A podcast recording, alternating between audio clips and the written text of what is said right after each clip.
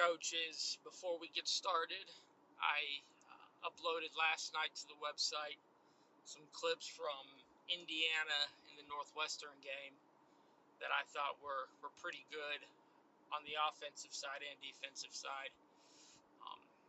Northwestern was, in those clips, they're in a matchup zone, and I thought Indiana, what they did to counter that matchup, I thought it was really good. And so I think it's worthwhile from an offensive standpoint and a defensive standpoint. As a matter of fact, I'm going to go back and I'm going to put more clips up from Northwestern running that matchup zone. So I think it's worthwhile. Take a look, and you'll see how Indiana counters it. Making plays and keeping the floor spread, sending cutters through, and I thought Northwestern, their movement in it and their coverage is, for any of you matchup zone coaches out there, I think it's worth noting and taking a look at. So I hope you enjoy that.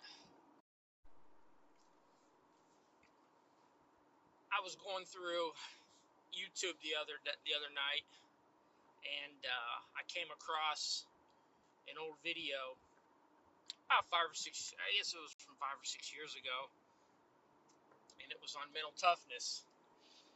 And you don't see too many of those videos anymore. But anyways, the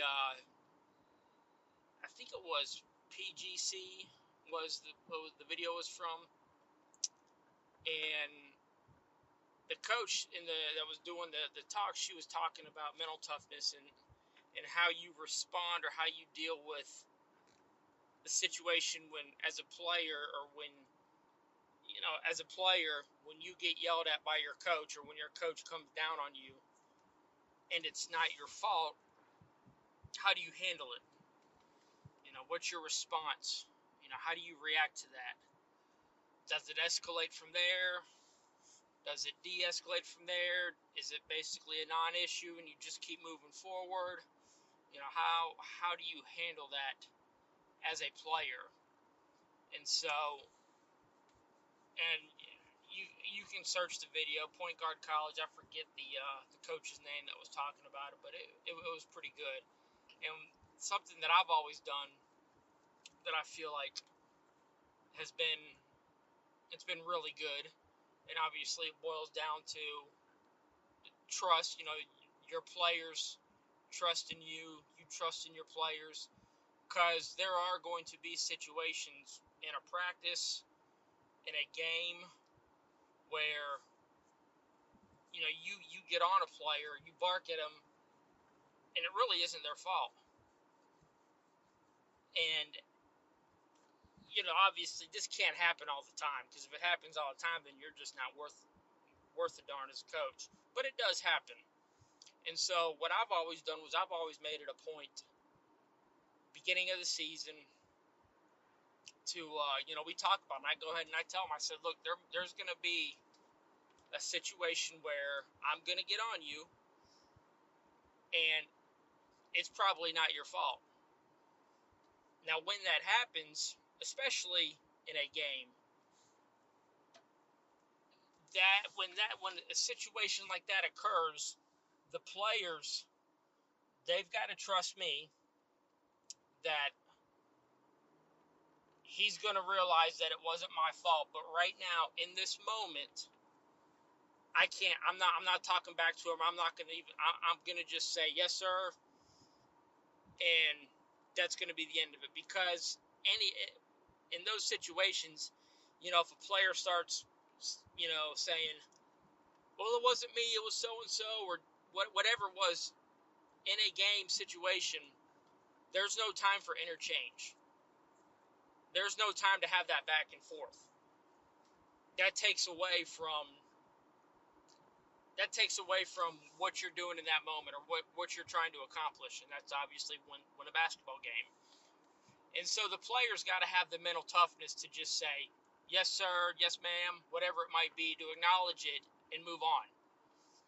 And as a coach, when that has happened, I always make it a point, and I addressed that player maybe the next day or what after watching the film, and I realized that wasn't on her.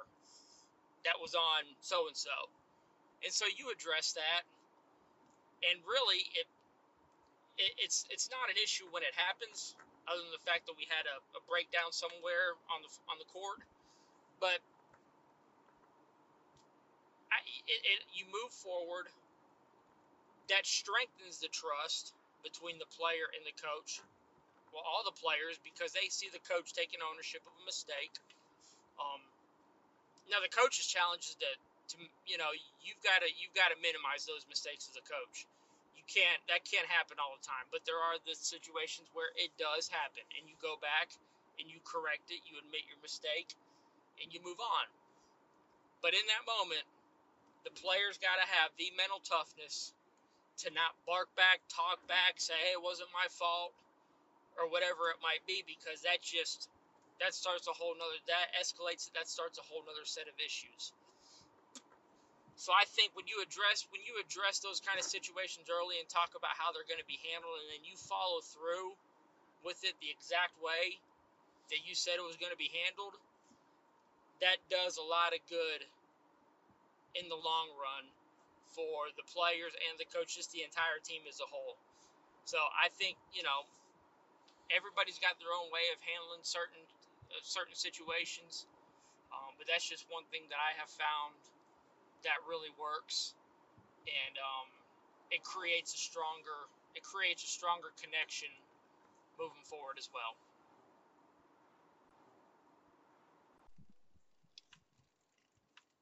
I think one of the things for players and just anyone in general, when you are making a decision or making a change, it could be a job, place to live, picking a school to go to after high school. I think it's important to be specific, and this is something that I've learned over the past couple years, is to be specific. And what I mean by that is everything has to line up with who you are, what you believe in, what your values are. And when players have asked for my thoughts or whatever on how to go about, picking a school or the recruiting process, I always tell them the first thing that I do, and I think it's smart, is to go to the school's website and look at their mission statement. The athletic statement from the athletic department, if they have one. Go to the school's mission statement and read it. And if it lines up with what you believe in and your values, go on from there. If it doesn't, I think that's a big negative. And some schools, they'll have mission statements where it lines up with what you believe in, and there'll be some that don't. But I think it's important to read that mission statement.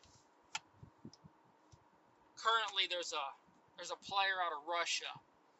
She's 20 and she plays in the Super Two Pro League there. And she reached out to me and she wants to come to America and play basketball. And it's been an interesting experience. It's been great. I've enjoyed it, because learning about how basketball is in Russia in terms of moving up and how it is in their schools, and once you're done with school, it's just real. It's real interesting. But the one thing I'm telling her is that, especially coming from another country, basketball, even though it's not going to be easy, that's going to be the easiest part. That's going to be her comfort zone. That's going to be what she falls back on, where she feels like she's in her element. It's all the other things that need to line up. Where is the school? What's the school? What's the community around the school like? Those are the kind of things that I think need to be emphasized more, or they need to be taken into more consideration when you're going through the process. Be specific. Go to the school and play for the schools that you want to play for. It's good to be wanted, and yes, there's going to be schools that you want to go to that might not have the same interest level as you, and it won't happen. But at the same time, if there's a school that's really recruiting you, and you have any doubt, you have the slightest bit of doubt, I think you need to listen to that doubt. Because somewhere along the road, while you're there, it might be, it might be fine in the beginning for the first 6, 7, 8 months to a year, but there'll be a situation where the values won't line up, and by then it'll be too late.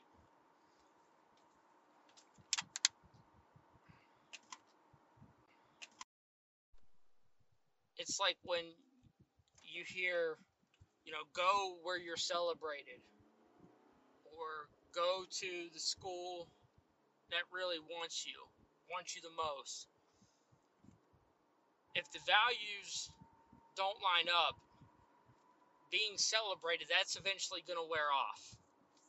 It might feel like that in the beginning, and it will feel like that in the beginning, but that stuff wears out. It runs its course. And then you're left in a situation that you don't want to be in.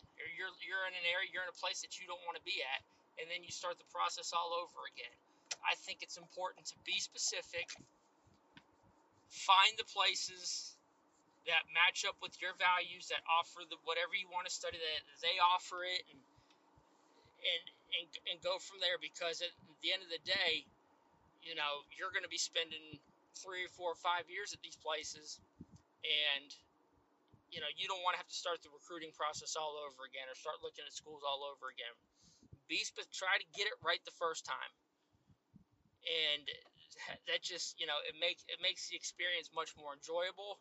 You get more out of it, and I think that's something that we need to look at. I know I've made mistakes, and I've made that mistake of choosing a place that there's a little bit of doubt, and it eventually gets you. And I know moving forward that I'm not going to make that same mistake twice.